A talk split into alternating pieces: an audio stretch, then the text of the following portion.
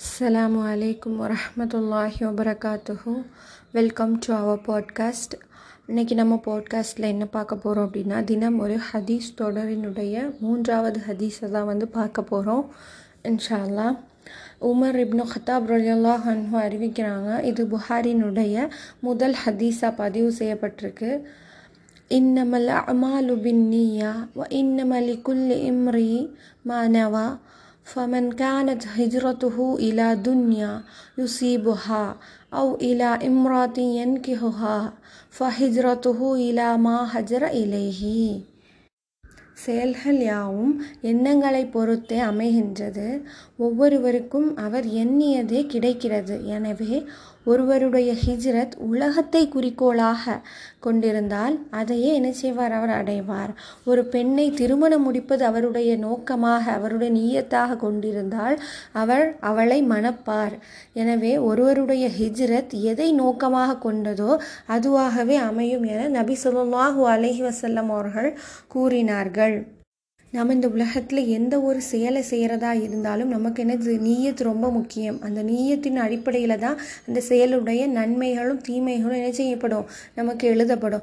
எந்த எண்ணத்துக்காக நம்ம அந்த ஒரு செயல் நற்செயலாக இருந்தாலும் சரி நம்ம எந்த எண்ணத்துக்காக செய்கிறோமோ அந்த எண்ணம் தான் என்ன செய்யப்படும்? நமக்கு அமலாக வந்து மாறும். நல்ல அமலாவோ தீய அமலாவோ மாறும். இப்போ ஒருத்தர் வந்து இந்த உலகத்தில் பெருமைப்படுத்தப்படணும் அப்படிங்கிறதுக்காக அதிகமாக தான தர்மங்களை செய்கிறாரு அவருடைய எண்ணம் என்ன இருக்குது தான தர்மத்தை அதிகம் அதிகமாக செய்யணுங்கிறது மட்டும் இல்லாமல் இந்த உலகத்தில் இல்லை எல்லாரும் பாராட்டணுங்கிற எண்ணம் அவருக்கு உண்மை உள்ளே இருக்கும்போது அவருக்கு எது தான் கிடைக்கும்? இந்த உலகத்தினுடைய பாராட்டு தான் கிடைக்கும். அவர் தர்மம் செய்ததனுடைய பலன் கிடைக்காது. அதனால் ஒரு மனிதனுடைய நீயத்து எண்ணம் வந்து என்ன மாதிரி இருக்கோ அதனு அதன் அடிப்படையில் தான் அவனுடைய செயல்களுக்கான கூலிகள் வந்து கிடைக்கும். அப்போ எந்த ஒரு சிறிய அமல் செய்யதா இருந்தாலும் அல்லாவிடத்தில் நன்மை நாடி தான் நான் செய்கிறேன் அப்படிங்கிற ஒரு நீயத்தை நீயத் அப்படிங்கிறதுனா வாயால் சொல்கிறதோ நான் நோன்பு வைக்கிறேன்னு வாயால் சொல்லி நீயத் வைக்கணுங்கிற அவசியம் கிடையாது.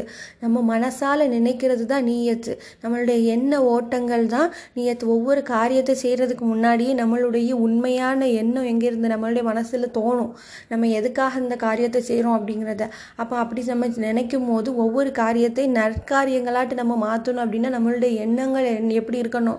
நல்ல நோக்கத்தோடு நம்ம நம்மளுடைய செயல்கள் வந்து இருக்கணும் அப்படின்னா நம்மளுடைய எண்ணங்கள் தூய்மையானதாக இருக்கணும். முகஸ்துதிக்காக நம்ம ஒரு அமலை செய்தோம்னா அந்த அமலுடைய நன்மையை விட அந்த எண்ணத்தினுடைய தீங்கு தான் என்ன செய்யும்? நம்மளை வந்து அடையும். அப்போ நம்மளுடைய நீயத் எந்த அளவுக்கு தூய்மையானதாக இருக்கோ அதன் அடிப்படையில் தான் நம்மளுடைய செயல்கள் அமையும் அப்படிங்கிறது எந்த ஹிஜ்ரத்துங்கிறது எவ்வளோ பெரிய விஷயம். ஒரு நாட்டை துறந்து போகிறது அதுவாகவே அதுவாகவே இருந்தாலும் அவருடைய நீயத்து வந்து துனியாவுக்காக இருந்ததுன்னா அது துனியாவுக்காக தான் இருக்கும்.